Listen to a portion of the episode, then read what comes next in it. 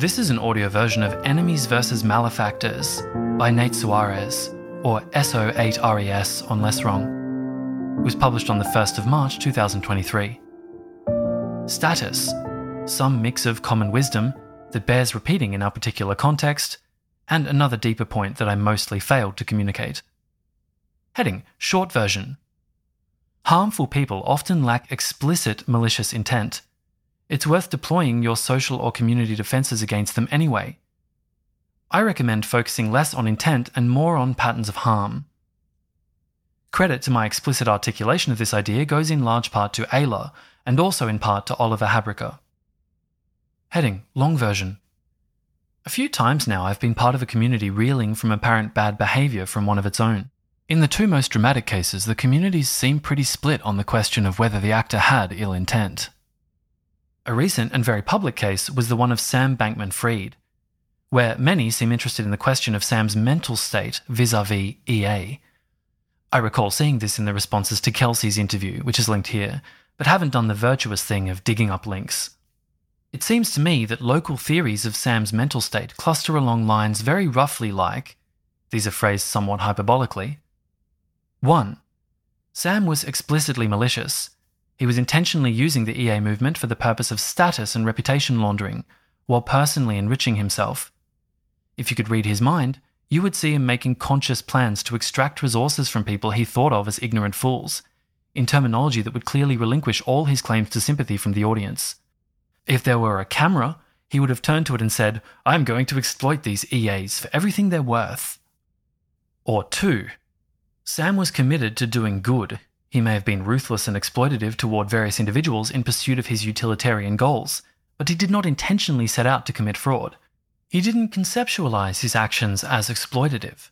He tried to make money while providing risky financial assets to the masses, and foolishly disregarded regulations, and may have committed technical crimes, but he was trying to do good, and to put the resources he earned thereby towards doing even more good. That's the end of that list of two points. One hypothesis I have for why people care so much about some distinction like this is that humans have social or mental modes for dealing with people who are explicitly malicious towards them, who are explicitly faking cordiality in attempts to extract some resource. And these are pretty different from their modes of dealing with someone who's merely being reckless or foolish. So they care a lot about the mental state behind the act. As an example, various crimes legally require mens rea, literally guilty mind, in order to be criminal. Humans care about this stuff enough to bake it into their legal codes. A third theory of Sam's mental state that I have, that I credit in part to Oliver Habryka, reality just doesn't cleanly classify into either maliciousness or negligence. On this theory, most people who are in effect trying to exploit resources from your community won't be explicitly malicious, not even in the privacy of their own minds. Perhaps because the content of one's own mind is just not all that private, Humans are, in fact, pretty good at inferring intent from a bunch of subtle signals. Someone who could be exploiting your community will often act so as to exploit your community, while internally telling themselves lots of stories where what they're doing is justified and fine. Those stories might include significant cognitive distortion, delusion, recklessness, and or negligence, and some perfectly reasonable explanations that just don't quite fit together with the other perfectly reasonable explanations they have in other contexts. They might be aware of some of their flaws and explicitly acknowledge those flaws as things they have to work on. They might be legitimately internally motivated by good intent, even as they wander down the incentive landscape towards the resources you can provide them. They can sub or semi consciously mold their inner workings in ways that avoid tripping your malice detectors while still managing to exploit you. And, well, there's mild versions of the above paragraph that apply to almost everyone, and I'm not sure how to sharpen it who among us doesn't subconsciously follow incentives and live under the influence of some self serving blind spots? But in the cases that dramatically blow up, the warp was strong enough to create a variety of advanced warning signs that are obvious in hindsight. But also, yeah, it's a matter of degree. I don't think there's a big qualitative divide that would be stark and apparent if you could listen in on private thoughts. People do sometimes encounter adversaries who are explicitly malicious towards them, for a particularly stark example, consider an enemy spy during wartime. Spies and traitors and turncoats are real phenomena. Sometimes the person you're interacting with really is treating you as a device that they're trying to extract information or money from. Explicit, conscious thoughts about this are really what you'd hear if you could read their mind. I also think that's not what most of the bad actors in a given community are going to look like.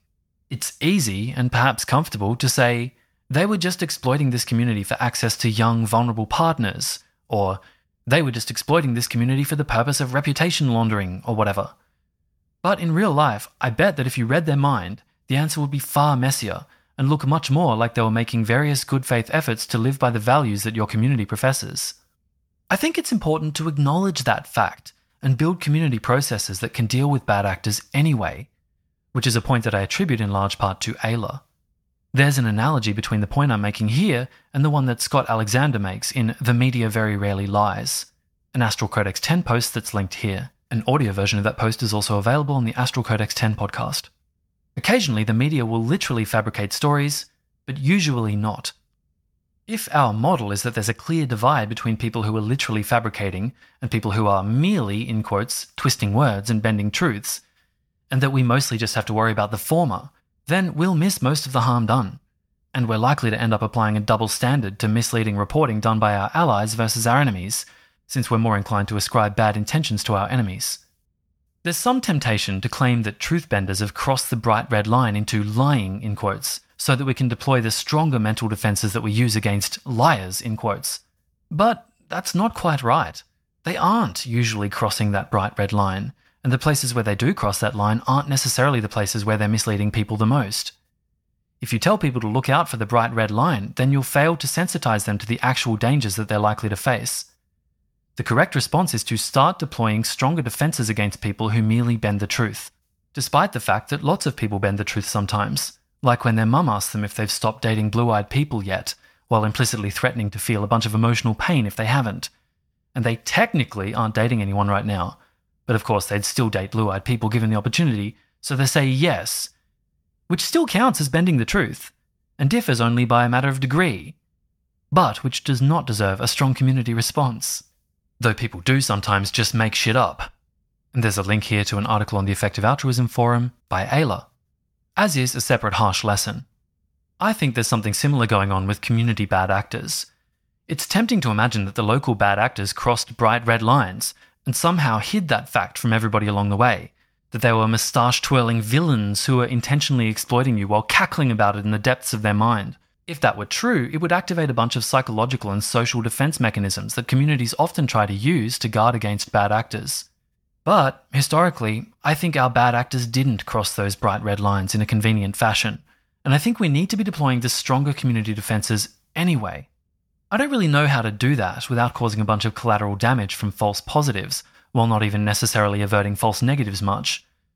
But I hereby make a bid for focusing less on whether somebody is intentionally malicious. I suggest minting a new word for people who have the effects of malicious behaviour, whether it's intentional or not.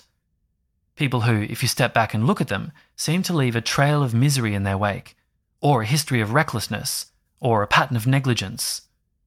It's maybe fun to debate about whether they had mens rea, and the courts might care about the mens rea after it all blows up, but from our perspective, the main question is what behaviours they're likely to engage in. And there turn out to be many really bad behaviours that don't require malice at all. I don't have any terminological suggestions that I love. My top idea so far is to repurpose the old word malefactor for someone who has a pattern of ill effects regardless of their intent. This in contrast with enemy, which implies explicit ill intent. And for lack of a better word, I'll suggest the word maleficence to describe the not necessarily malevolent mental state of a malefactor. I think we should basically treat discussions about whether someone is malicious as recreation, when they do not explicitly have documentation of being a literal spy or traitor, etc., nor identify as an enemy. And I think that maleficence is what matters when deploying community or personal defense mechanisms. This is an audio version of Enemies vs. Malefactors by Nate Soares, Less Wrong user SO8RES, published on the 1st of March 2023. This reading was by Perrin Walker and produced by Type 3 Audio.